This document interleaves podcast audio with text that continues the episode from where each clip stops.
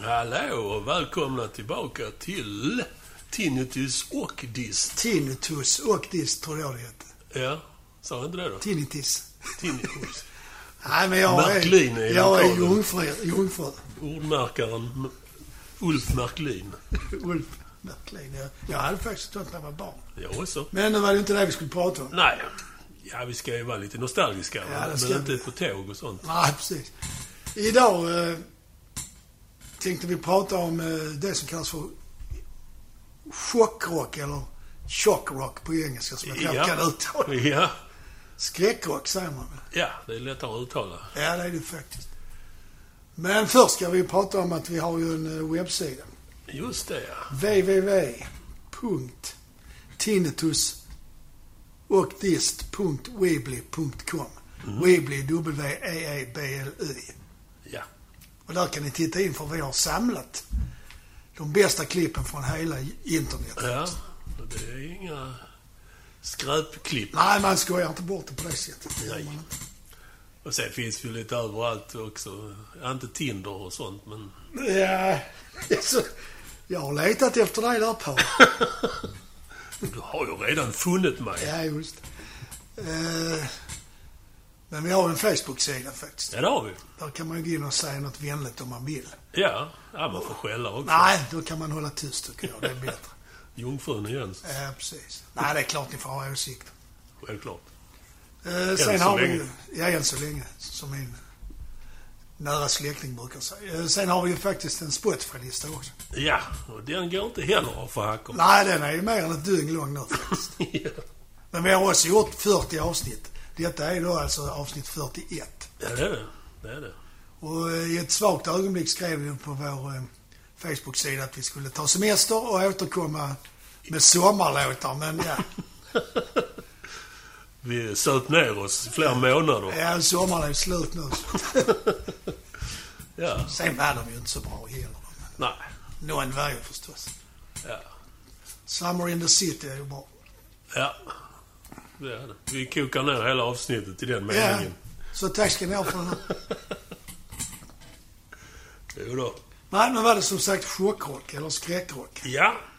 Det är väl egentligen en amerikansk gammal tradition som har Som fanns på 20, alltså 30-talen. De här vaudeville och sånt där. Mycket av sk- skräckrockarna har ju hämtat inspiration. Ja, de har bakom där. Eller bakom, men som du sa, de har hämtat där. Och det byggde ju också på att chocka folk och göra helt omotiverade saker. Ja. Så vi, idag tänkte vi ju prata bla, om eh, Screaming Jay Hawkins. Och Alice Cooper. Som då är en upp, uppföljare, eller efterföljare heter det. Ja, kan man säga. Men eh, Screaming Jay, han var väl egentligen först med att introducera det i Ja. rockvärlden. Ja, en av de första i alla fall. Jag kan, hit, lyckades inte hitta någon annan. Men ja, det kan ju bero på att mm, det inte finns så mycket uppgifter. Nej, Så det är ju det. Om man nu ska försöka beskriva chockrock så är det ju liksom... Oftast är det en blandning av rock och heavy metal. Men det var det ju inte när han började. Nej. med teatraliska inslag som då är meningen att chocka och skrämma folk liksom, Ja. som är på plats. Och det är klart, i början var det kanske så att folk blev skrämda, men nu idag... Är... Nej, det är mer som en blinkning till den Ja, gamla precis. världen. Eh, Mycket eh, komedi också. Ja, det är någon blandning där. Ja. Det är, ju- men nu, om man då går på en sån show så förväntas man ju få vå- våldsamt och provokativt uppträdande med masker och kostymer och målade ansikten och pyroteknik och Ja. låtsasblod liksom. ja. Massor. Ja, det är ju, ja precis.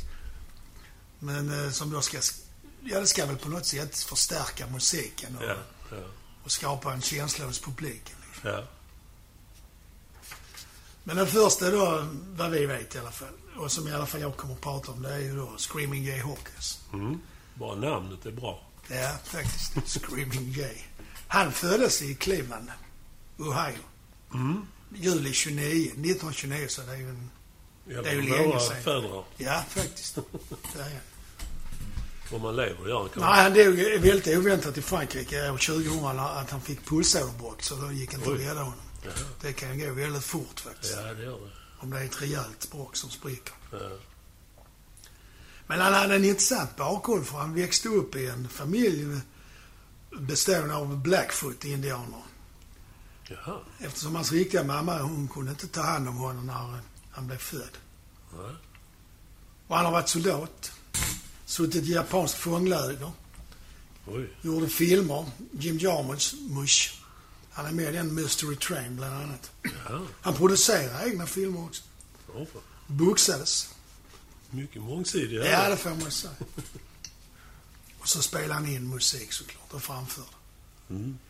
Men han var inspirerad av Woody. Det var där han fick sitt ifrån.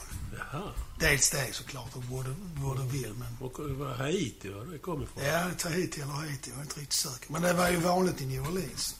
Just det, Många- ja, ja, ja, ja. En del eh, kreoler kommer ju, bosatte sig ju i New Orleans. Ja. tror jag. Okej. Han, eh, en grej han gjorde det var att han började, eller i alla fall under sin show så kom han upp ur sin, en kista. Och det var ju lite så det skrämde. På den tiden var ju det väl inte, när han började så var ju inte det något vanligt. Så en del folk blev ju Nej, antagligen jag rätt skulle- skrämda av det. Tänka mig det. Som chockeffekt liksom. Men sen kan man ju fråga sig varför han gjorde det. Ja, han menar så. Varför... Alla andra står ju bara rätt upp och ner och sjunger sin låt liksom. Man får göra något för att skilja ut sig. Han hade ju lite mer andra sådana grejer förutom kistan. Men det här med Wood och han hade ju elfenben genom näsan. Det var ju fake såklart, men han körde med det attributet. Ja, ja. En Wood-stav. Vad är det för något? Ja, det är de har någon sån käpp. Ja, Jag har man sett ser han det. hade det också, Ja. Dr John, när jag såg honom på KB i Malmö för Jaha. många, många år sedan. Ja. Då, kom han, då gick han med en sån chip. Jag Om kommer det var en tänka- trick eller för att han gick dåligt, det vet jag inte. Jag kommer tänka mig, man har ju sett sådana här begravningståg i New Orleans. Ja. Då går det någon längst fram med en käpp. Eh, det kan vara det, jag vet inte. Ja. Sen hade han ju en mikrofon gömd inne i en dödskalle som han sjöng i. Liksom. Fan vad coolt. Och sen orm. Såklart. Och det är ju den andra vi ska prata om, Alice Cooper, han hade också orm. Han är ju inte helt okänd för sina ormar. nej. Men eh, den var troligtvis inte äkta. Sen hade han ju en rätt så skrämmande uppsyn i största allmänhet faktiskt. Han ser ju inte riktigt snäll ut när man tittar så. Ja. Det kanske är medvetet, det vet man inte. Att han försökt se så elak ut som möjligt. Ja. Ficklampa under ansiktet. Ja, lite sådana också. alltså. Men alltså sen sjöng han ju också lite speciellt för det var lite operaartat. Ja. Och han ville satsa på opera från början men det gick inte som han önskade så han började spela blues och piano istället. Och då som jag sa, han anses ju vara grundarna, eller i alla fall en av grundarna till den. Det hade varit roligt om han hade gjort karriär inom operan och hetat Screaming Jave Hawkins. och sådär. Det låter så, inte som en sådär jätteframkomlig väg faktiskt, med det namnet. Eh, Hans stört, den största hitten han gjorde, det var ju den I put a spell on you. Den har ju jättemånga gjort. Ja, just Bland det. annat... Eh, gjorde inte Creedence en version av den? Jo, det gjorde han. Eh, och den senaste jag hittat, det var i Joss Stone som också har varit på den. Hon sångsångerska. Jag tror inte jag har hört en dålig version av den. Det är en väldigt suggestiv låt Ja, i det sig är det. själv. Men med honom är det inte riktigt samma uppbyggnad i melodi och så. Det är i alla fall inte det jag hörde på Jag tror inte jag nätet. har hört det med honom. Ja. Han eh, fick ju som sagt efterföljare. Mm. Alice Cooper är ju en Kiss påstås ju också vara chockrockare, men det vet fan. De hade ju blod och masker och sånt och en trumma som svävade. Men jag menar, det känns inte som man blir så rädd av det precis. Nej, det, det är ju de... Deras publik är ju de som var 10-12 år. De Kiss menar du? 70-talet. Ja. Eh, Jag var det är nog ju- 15 när jag såg det, men jag har alltid varit lite glutig. ja, sen så fanns det faktiskt en som körde med det i kisstricket i England också. ja.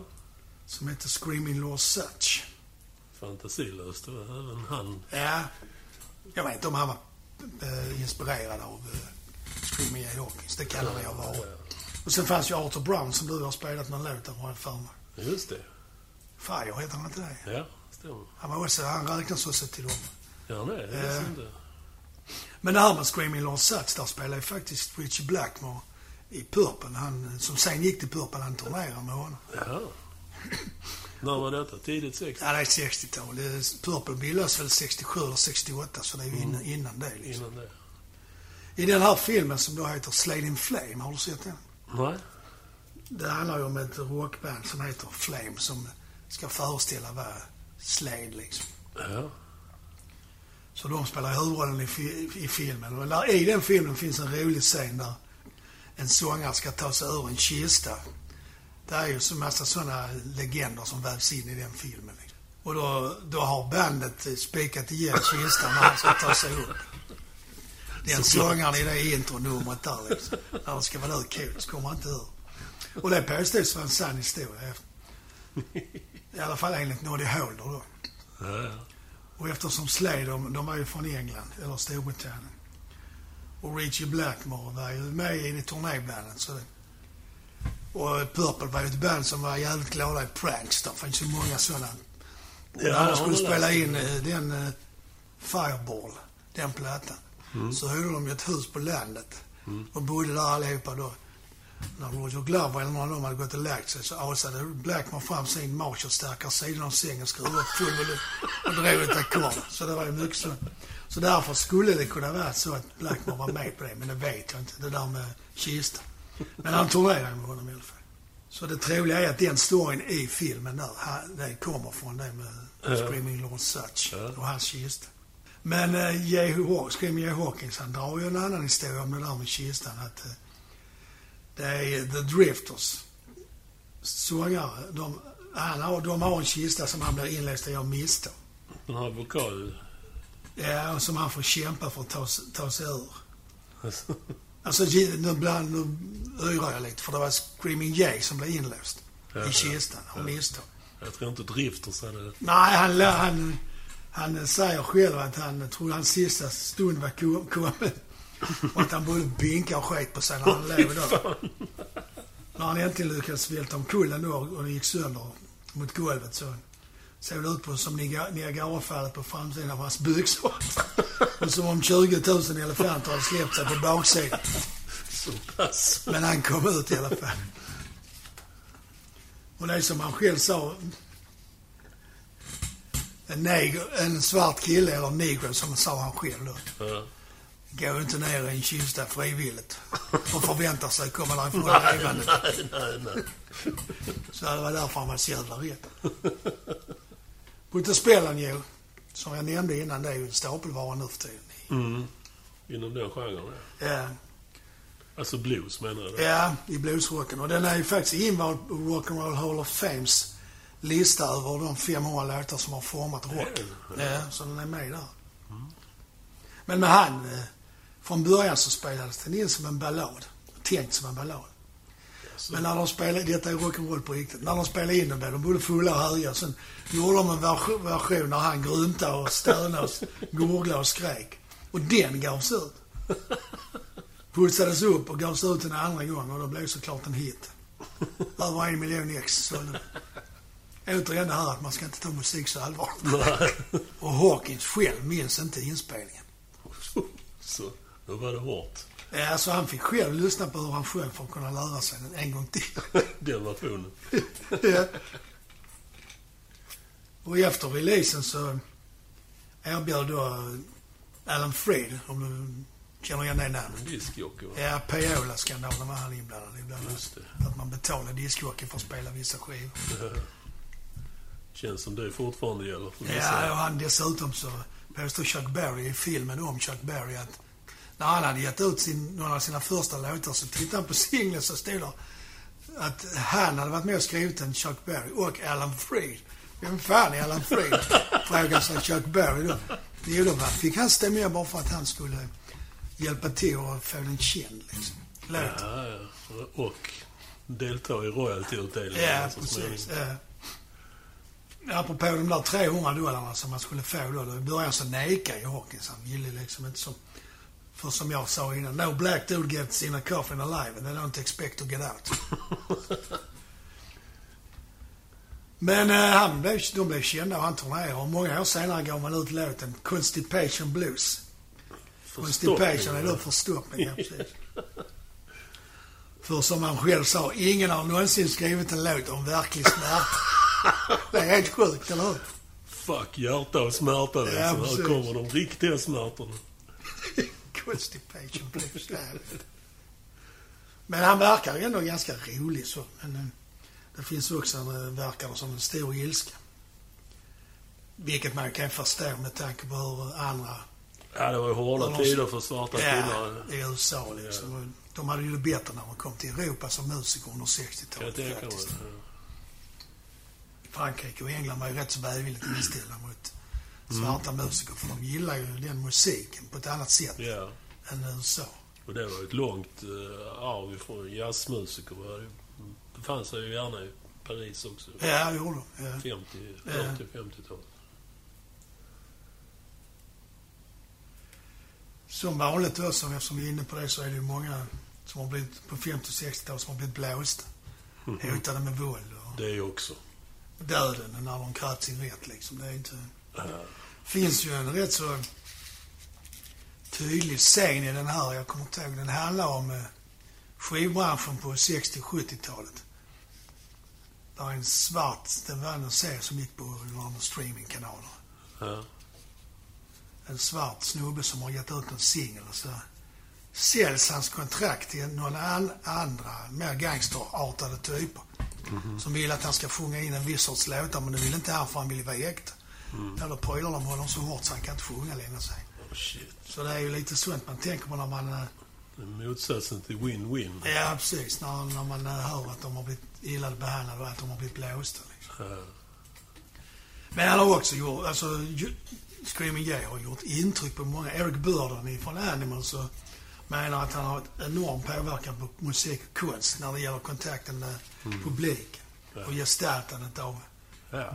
alltså döden och alltså alla sådana större Ja, frågor. ja, ja. Bo Diddley menar att han var helt unik. Alltså jag... Eh, Hawkins. Och då säger då är Bo Diddley ändå själv en person som har skapat något helt unikt själv. Ja. Med den rytmen han... Allting föds som något annat.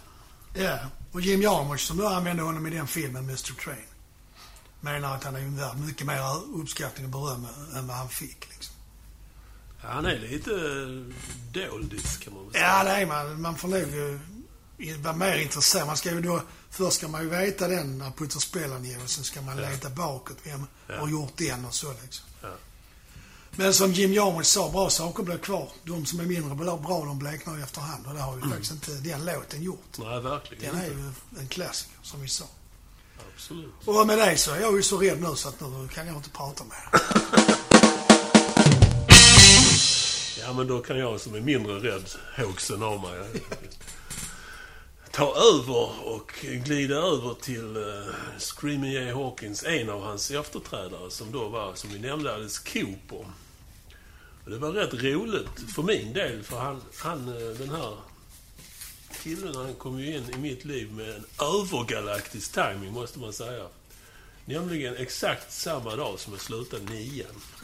Tror du han hade kollat upp det? ja. Och det var ju såklart eh, eh, Schools Out.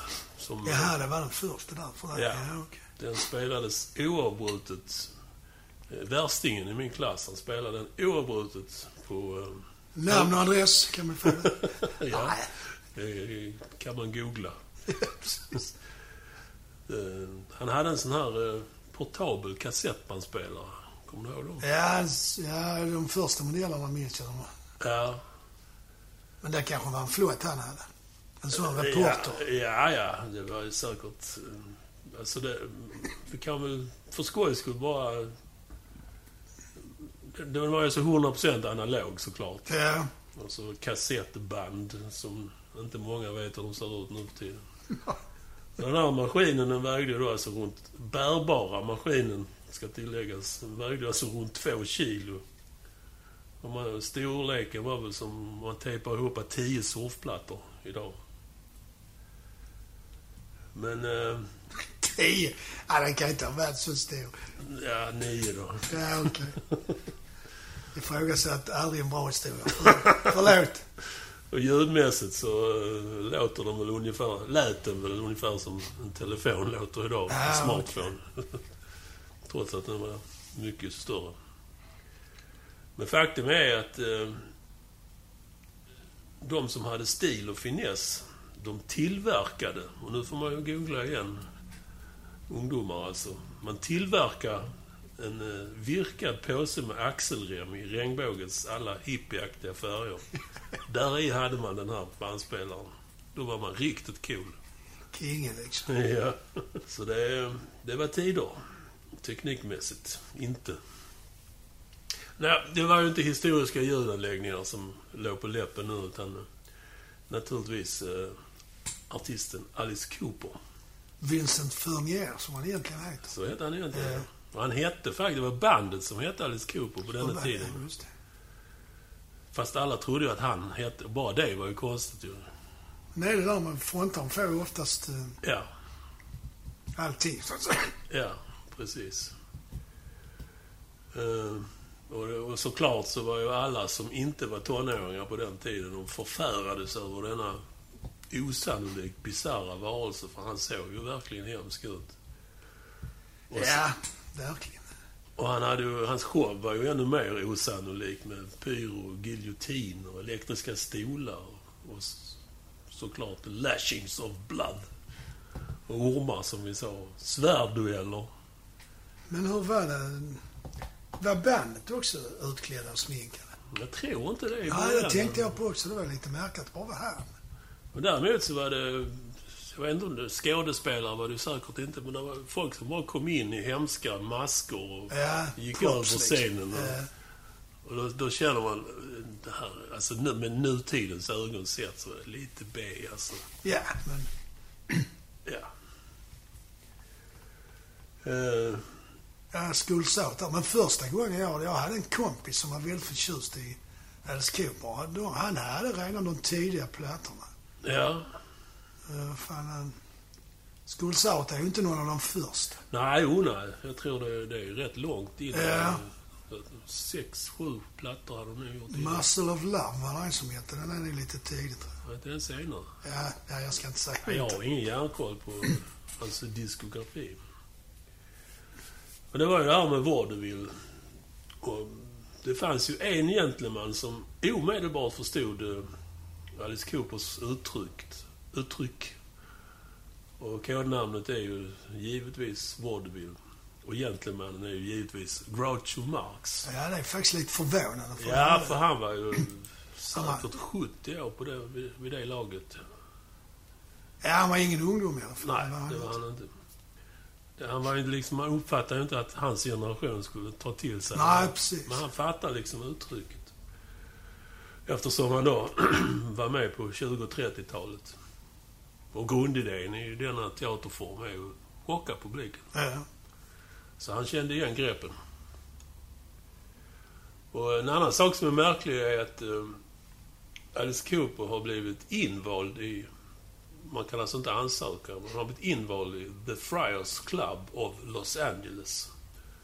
Det är en eh, exklusiv klubb som framförallt består av k- komiker egentligen. Eh, och han är faktiskt den enda musikern i det sällskapet. Och han tror själv att eh, det är på grund av att han ska representera den epoken, vaudeville. Ja, alltså det är inte för att de ska ha en trubadur till kaffet. Yeah. Ja, men det visar det- ändå det på verkar någon form bra. av respekt för hans gärning kan man ju säga. Ja, jag tror inte de eh, har trubadur till kaffet Nej. i bakhuvudet. Nej. Ja, det vet man aldrig. Nej, det tror inte jag heller. Den här eh, rebelliska rock'n'rollen hade väl chockat innan honom. Vi tänker då på framförallt på Screaming Jay Hawkins.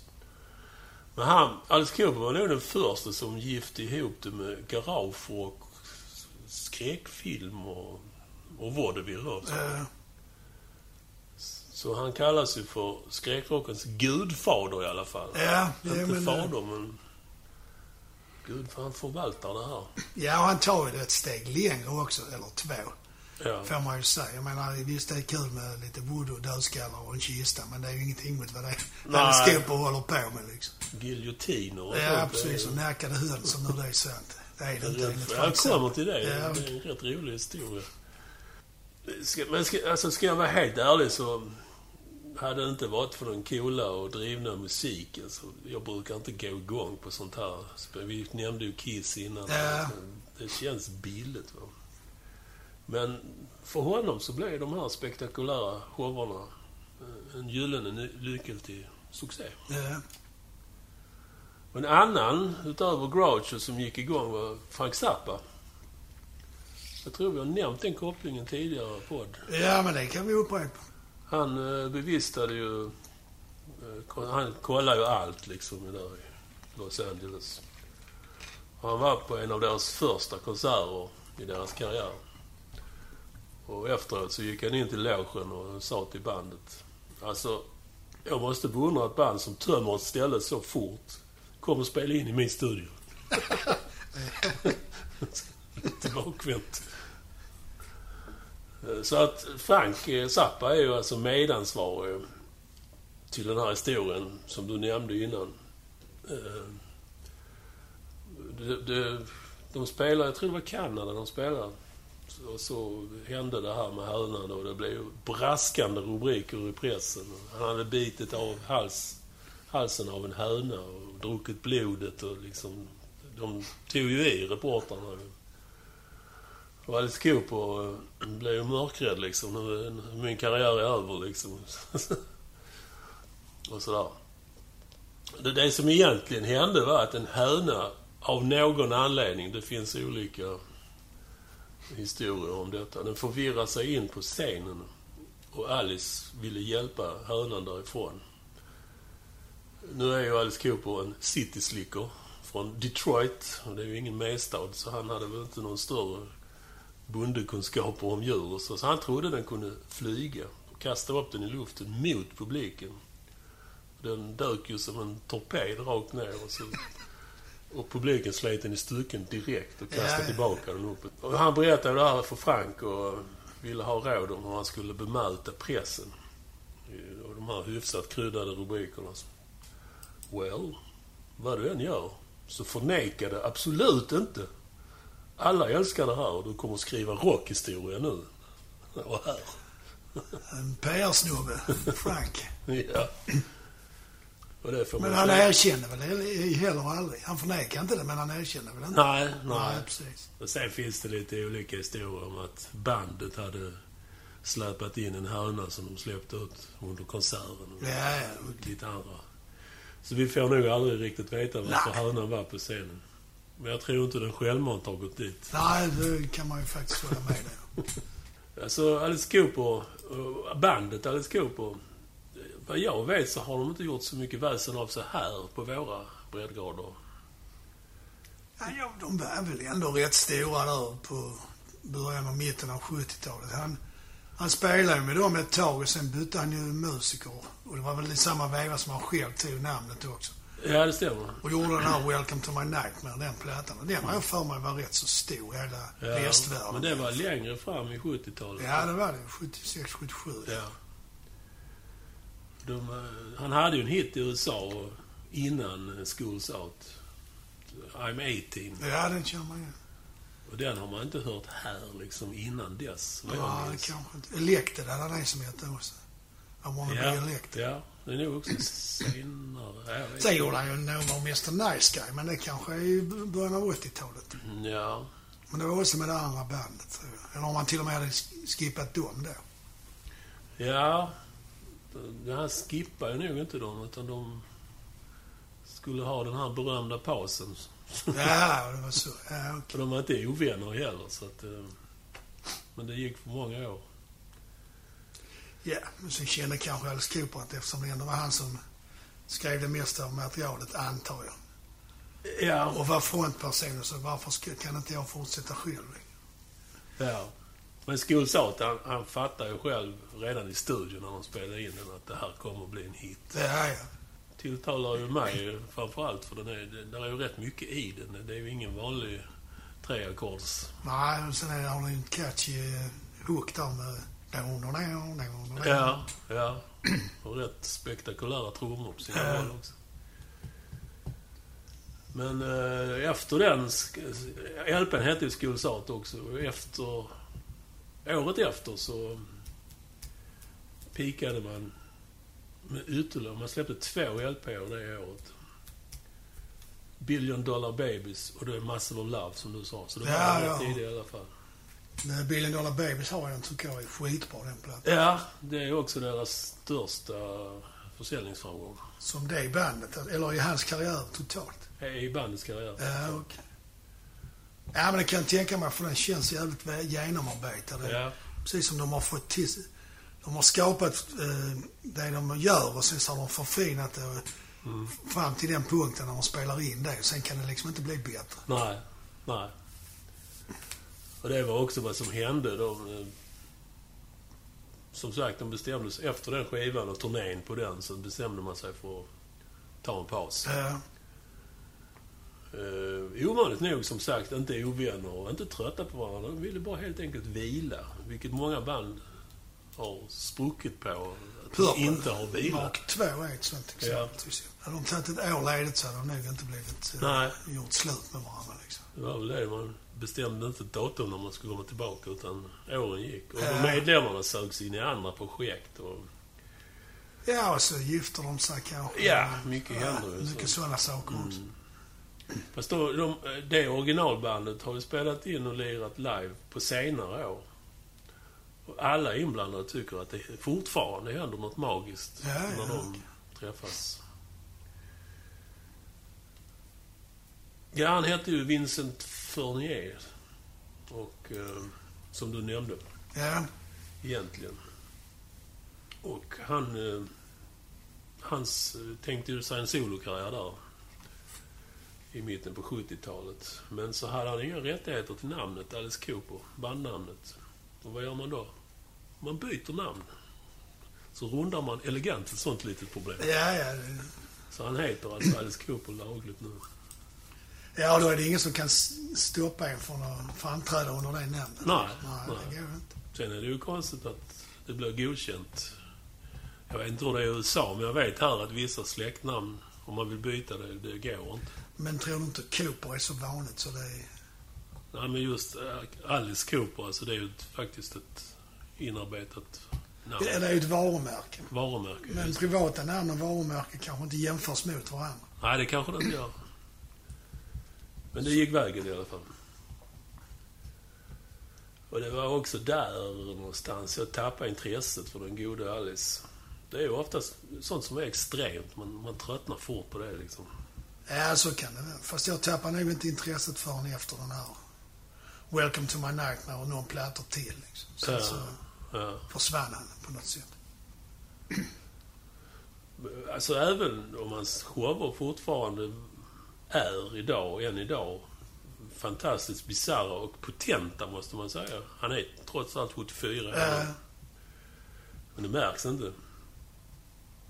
Så tycker jag själva låtarna börjar förlora sin edge i slutet på 70-talet. du menar det han skrev nytt eller de Ja. gamla? Nej, det är, det är nyskrivna. Det är ju lite så med alla artister, är det inte det? De har en viss mängd eh, Ja, i sig och sen så blir det... Är det inte så lätt nej. Eller publiken går ju också vidare för det kommer ju ny musik hela tiden som är Ja. annorlunda och så håller man fast vid sina vanliga koncept som orkester eller Ja. artist och så känns det helt plötsligt eh, utfasat på något sätt. Det känns som de, de flesta musiker gör sina storverk mellan 20 och 30. Ja, men så är det. Då är mest kraft då, liksom, på något sätt. Ja. Så är det ju. Men eh, naturligtvis så finns det ju en och annan pärla Ja, i ja. hans nyare låtkatalog också. ju. Den här eh, gode Alice, han verkar vara en, eh, också, liksom Groucho, vara en gentleman att umgås med. I början av karriären så var han ju en notorisk fis- festprisse. Och det är ju inte så ovanligt i musikerkretsar att sånt ballar ur och tar över. Och det gjorde det även för Alice Cooper. Men eh, till skillnad från de flesta andra kollegorna i rock'n'roll-businessen. Han jonglar- jonglerar ju inte med motorcyklar och TV-apparater och sånt på fyllan. Utan tvärtom. Och det är hans dotter som beskriver Alice Coopers eh, druckna jag som en såsig Dean Martin som gick runt och uppträdde korrekt. Och han svor inte ens. Blev dåliga vitsar. Men han var ju plakat i princip. Ja, ja, okej. Men det är till slut eh, 77, 1977 hade drickandet kommit till vägs ände. Och vid det laget så låg dagsintaget normalt på två lådor öl, flaska whisky. Och sen fanns det ju dagar när det var fest. Ja, ja, visst. Man fattar inte hur de orkar. Nej, Deras kroppar gör det kanske inte här. så. det gör det ju inte. Men alltså, det har ju inte, han har ju inte startat med två lådor pilsner. Nej, så är det. Det är gradvis Det tillväxt. smugits in. Eh, Men, Men ändå. eh, som vi är inne på nu så även hans kropp eh, börjar ju säga tack och adjö. För Han, han blev ertappad av sin fru med... eh, Han spydde blod efter frukostölen. Så hon samlade ihop några vänner och barnen och hade en intervention med Alice Cooper. Och mer eller mindre tvingade honom att söka hjälp. Och då ska man veta att det här, den här tiden, 70... Vad sa jag? 73? 77, 70... 77, eller, du menar ja. när han började? Ja, nej, när han eh, hade kommit till vägs ände. Ja, det var 77. Mm. Då hade man liksom inte de här Betty Ford och de rehabklinikerna. Aha, okej. Så... Eh, det enda som ju fanns det var ett, ment- ett regelrätt mentalsjukhus som han blev inlagd på. Oj. Och han var den enda som hade alkoholproblem. Alla de andra var klockrena mentalpatienter på gökboet-nivå. Så Alice, han gjorde... Komplett med en indian här. ja, Sister Ratched. Hon är död förresten. Ja, nej. Ja, hon gick bort för en halvår sen kanske. Sorgligt. Ja. Ja, det var ett sidospår det också. Ja, som så mycket annat här i livet. Ja. Men Alice, eh, när han hade... Ja, det gick väl en vecka eller någonting. Så när han kommit över det värsta så gjorde han det enda rätta i sitt nya nyktra tillstånd. Han började skriva ner alla absurda uttalanden och konstiga händelser som konstant droppades runt om av hans Ja, medpatienter. visst. Han gick helt upp i det här och stannade två veckor längre än vad som var avtalat för att få ihop material till en skiva. Som skulle bli den mest personliga plattan han har gjort egentligen. Ja. Den eh, släpptes 78, alltså året efter. Och hette From the Inside, såklart. Och här hade han hjälp av eh, Elton John och hans textkille Bernie Taupin. Ja, just det. Och delar av Eltons band var också med. Och här hade man ju önskat att det här projektet skulle bli en mega framgång men det- faktum är att den passerar rätt obemärkt. Det finns en låt i och för sig som heter How You Gonna See Me Now som blev en smärre hit i USA. Ja. Men det var också allt. Faktiskt ingen dum låt. Eh, Det finns några sköna och oväntade harmonikonbukter som jag misstänker att Elton John är pappa till dem, men jag vet inte. Och texten beskriver Alices eh, nervositet över hans, hur hans fru skulle ta emot hans nya nyktra och betydligt mindre galna jag.